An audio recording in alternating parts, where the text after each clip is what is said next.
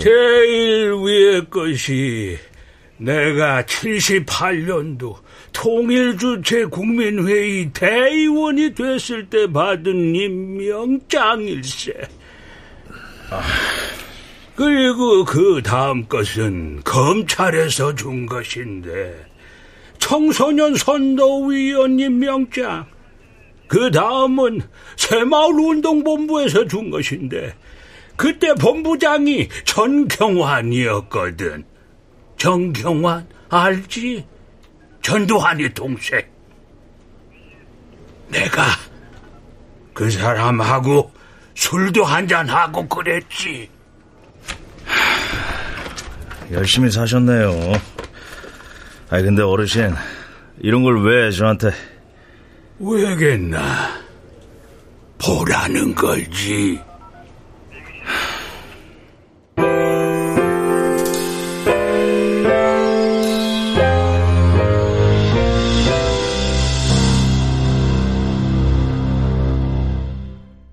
라디오 극장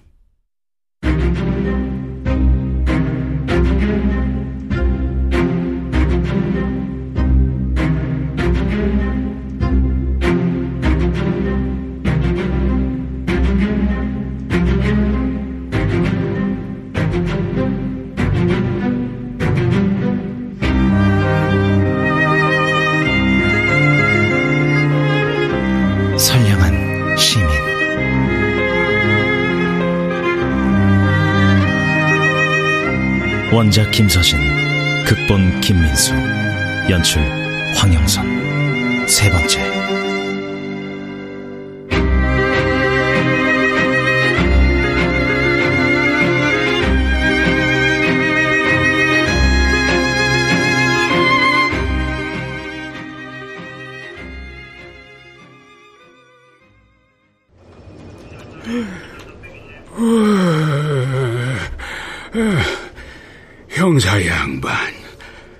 내가 자식 교육 하나는 정확하게 시킨 사람이야.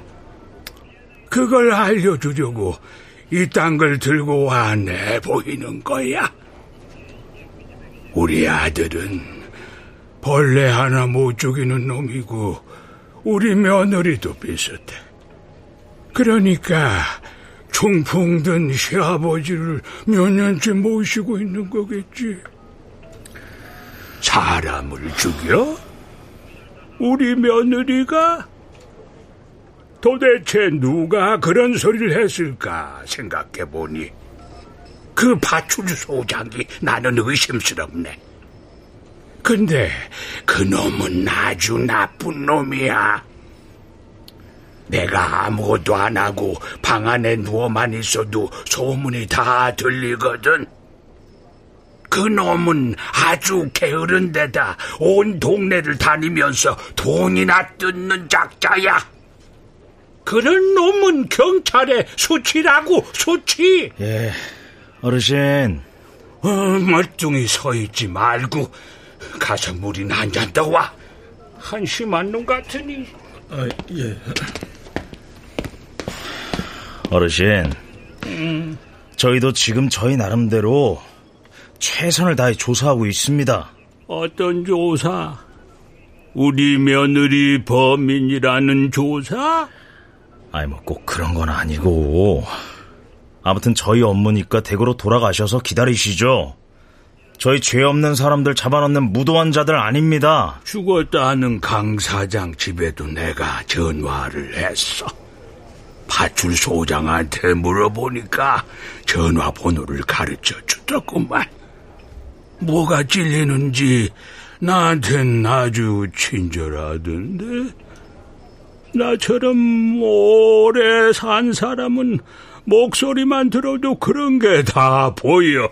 아무튼 그 집에 전화해서 당신들 아버지 때문에 우리 며느리 잡혀갔는데 우리 며느리가 당신 아버지를 왜 죽이느냐 했더니 그 집에서도 살인이란 건 말도 안 된다며 펄쩍 뛰더구만. 물론 형사 양반도 조사를 했을 테니 알겠지. 예, 저희도 알고 있습니다. 하지만 어르신, 형사 사건 수사라는 게 그렇게 간단한 것이 아니어서요. 간단하든 안 간단하든 상식적으로 말이 돼야지 말이. 아버지 여기 물.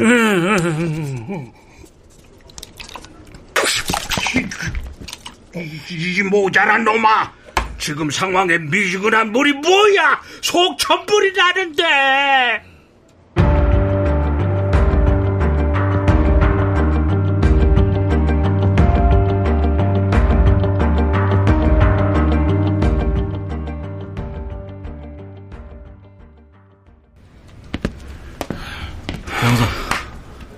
반장님. 이은주는? 여전합니다. 여전히 완강하네요. 아유, 야, 서장은 계속 좀 찝찝한가 봐. 상식적으로 말이 안 된다고. 그리고 나도 좀... 아 같은 생각이시라고요? 야, 신발에 묻은 흙이 결정적 증거랄 순 없잖아. 어? 뭐 그렇다면 목격자 진술 하나만 믿고 매달리는 꼴이 되는데. 에이, 난 그것도 탐탁지 않고. 그 개천 폭이 얼마랬지? 아니 뭐 한 50m 정도는 될 거예요. 한밤중에 그 육안으로 확인할 수 있는 거리야? 강일항이 있던 쪽에는 조명이 있었으니까 충분히 보이죠. 얼굴 확인 가능해? 뭐 대충 윤곽만 뭐 보이는 거 아니야? 아니 그런데 목격자가 피의자의 구체적인 행동, 인상착의 다 정확하게 아니 뭐예요? 영장 기각됐어요? 아, 기각이래. 증거 불충분. 아유 씨. 야야야야. 내가 그 김영사 시켜서 옆집 아줌마랑 사건 현장 목격자 내가 다시 만나버렸어. 어? 목격자 진술에는 흔들림이 없었는데 아 나 옆집 아줌마 그 여자는 오락가락이야. 항상 그런 거죠 뭐. 왜왜 왜 왜 이러서? 아니 달래서 보내야 될 거 아니에요. 이은주 씨.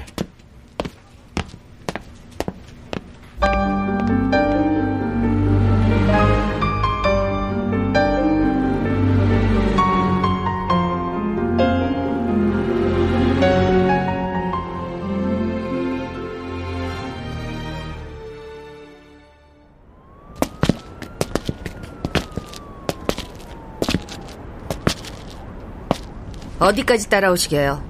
아. 다시 한번 죄송합니다. 남편분께도 미안합니다.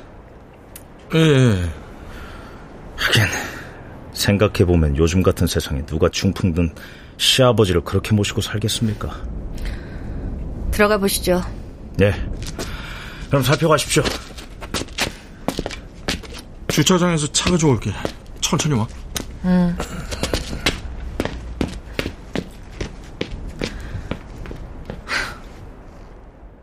내가 용의자가 될 줄은 정말 꿈에도 몰랐다.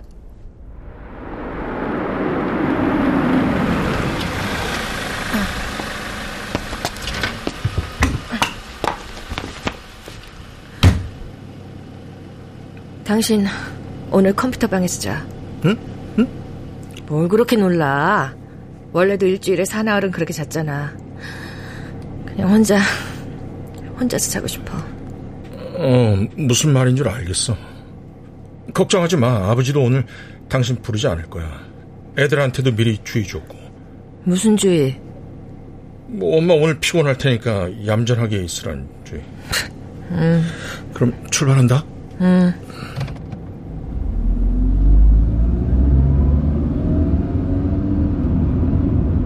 내가 용의자가 될 줄은 정말 꿈에도 몰랐다. 목격자가 있을 수 있다는 생각을 0.1초라도 했다면 그를 죽이지 않았을 것이다.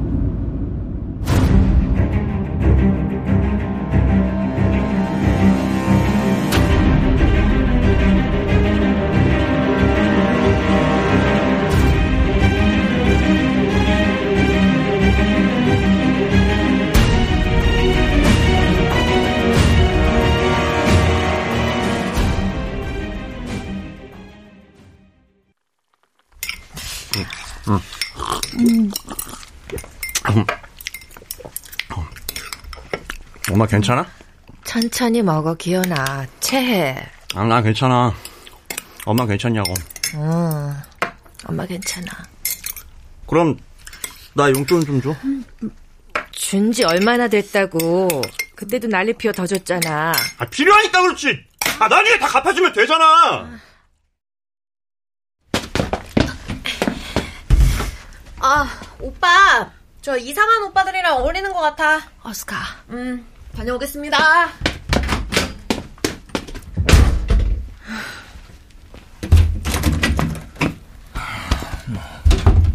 애들 갔어? 차려놨으니까 찌개만 데워서 먹어.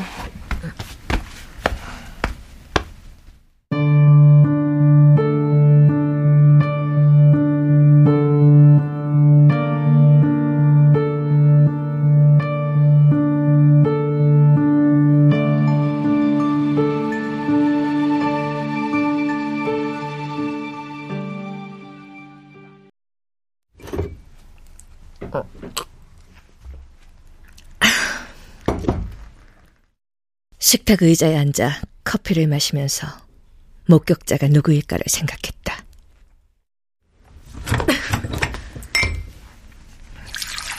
난 지극히 평범한 주부야. 변한 건 없어. 좀 걷다가 올게.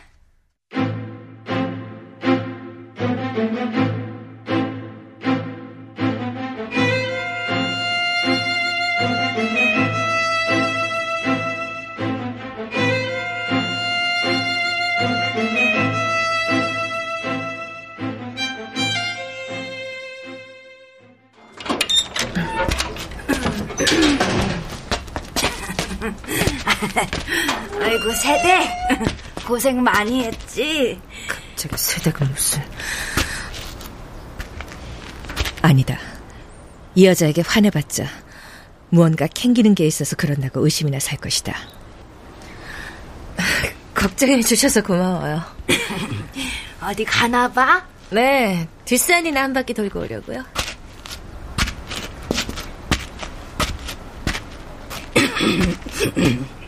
아주 속 좁은 여편네는 아닌가 보네. 하긴 말이 안 되지. 살이는 뭐 아무나 하나. 차라리 죽은 그놈이랑 배꼽 맞은 거면 몰라도.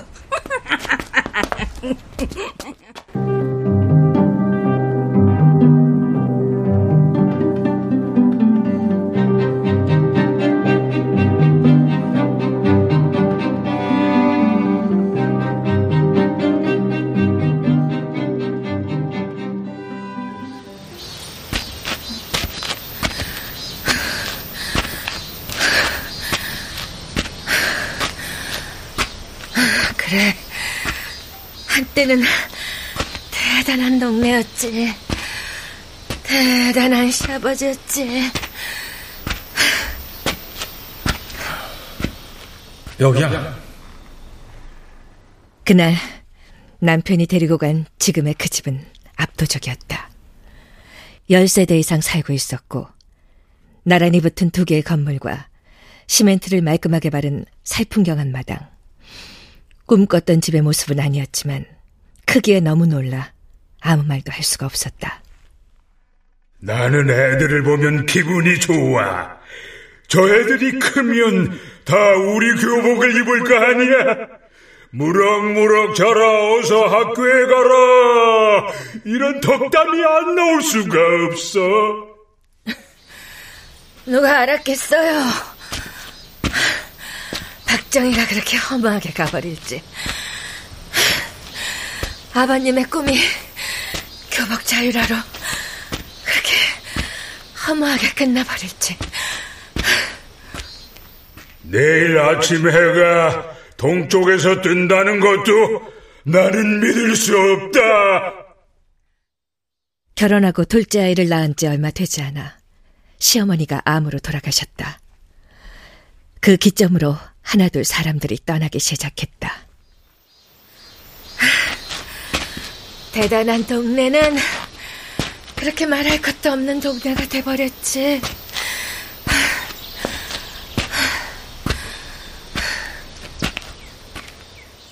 시누이들도 차례로 찾아와 자기들 몫의 유산을 요구했다. 때로는 보증인이 되어달라고 요구했으며 셋째 신우이는 시아버지가 약속한 돈을 주지 않는다는 이유로 소송을 청구하기도 했다. 그리고 그때마다 신우이들은 집을 팔고 아파트로 이사하라고 충고했지만 시아버지는 듣지 않았다. 생각해봐.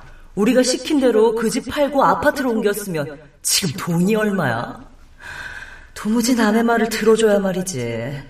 아버지 고집은 돌아가셔서도 안 변할걸? 그 동네는 재개발도 안 되잖아. 무슨, 어? 고려시대 무덤인가 뭔가가 나왔다며. 왜 하필 거기서 무덤이 나와? 그렇다고 그게 관광 자원이나 돼? 모르지. 캐시를 침대 밑에 묻어놔서 아버지가 이사를 못 가는 건지. 올케가 한번 잘 찾아봐.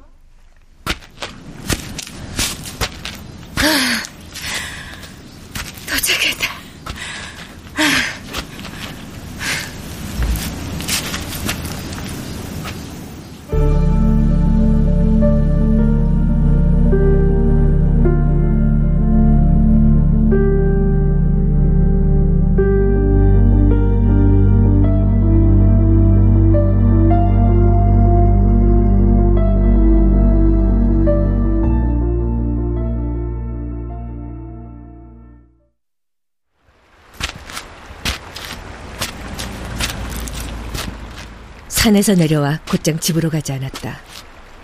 나도 모르게 어느새 걸음이 공장 지대로 향하고 있었다. 저기 아니야? 뭐가? 그 고약한 부자 영감 탱이 죽은 거. 아유, 맞네, 맞아. 그 영감 곱게 젖은 갔으려나. 나 같으면 쓰고 못 죽은 돈 아까워서 이승금쯤 맴돌 것 같아. 자식들만 논았지 뭐. 그러니까 자기도 악착같이 모으지만 말고 악착같이 좀 쓰란 말이야. 아이고, 악착같이 쓸래도 쓸 돈이 없네요. 하여튼 그래. 옆으로 고개를 돌렸다. 괜히 말을 만들고 싶지 않았다. 다행히 그네들도 별로 관심이 없어 보였다.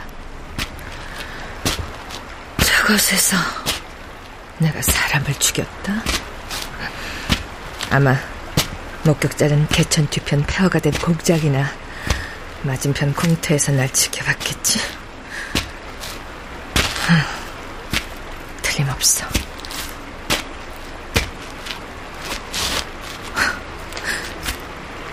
목격자는 왜 그 늦은 시각에 그곳에 있었을까? 그리고 나는 왜, 왜 사람을 죽였을까? 현숙이 전화가 오지 않았다면 그런 일은 일어나지 않았을까?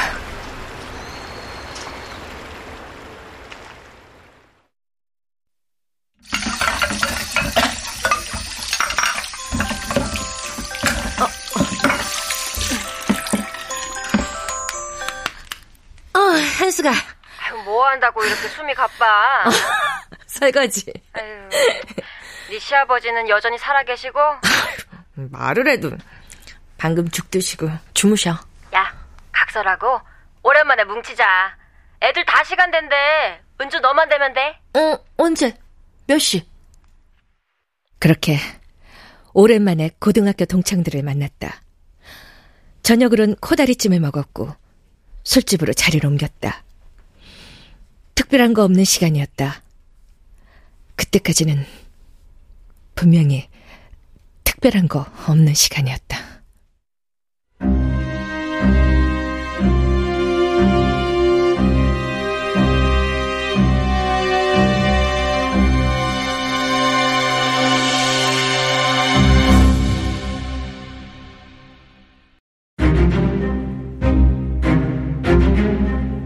라디오 극장 선량한 시민. 김서진 원작 김민수 극본. 황영선 연출로 세 번째 시간이었습니다.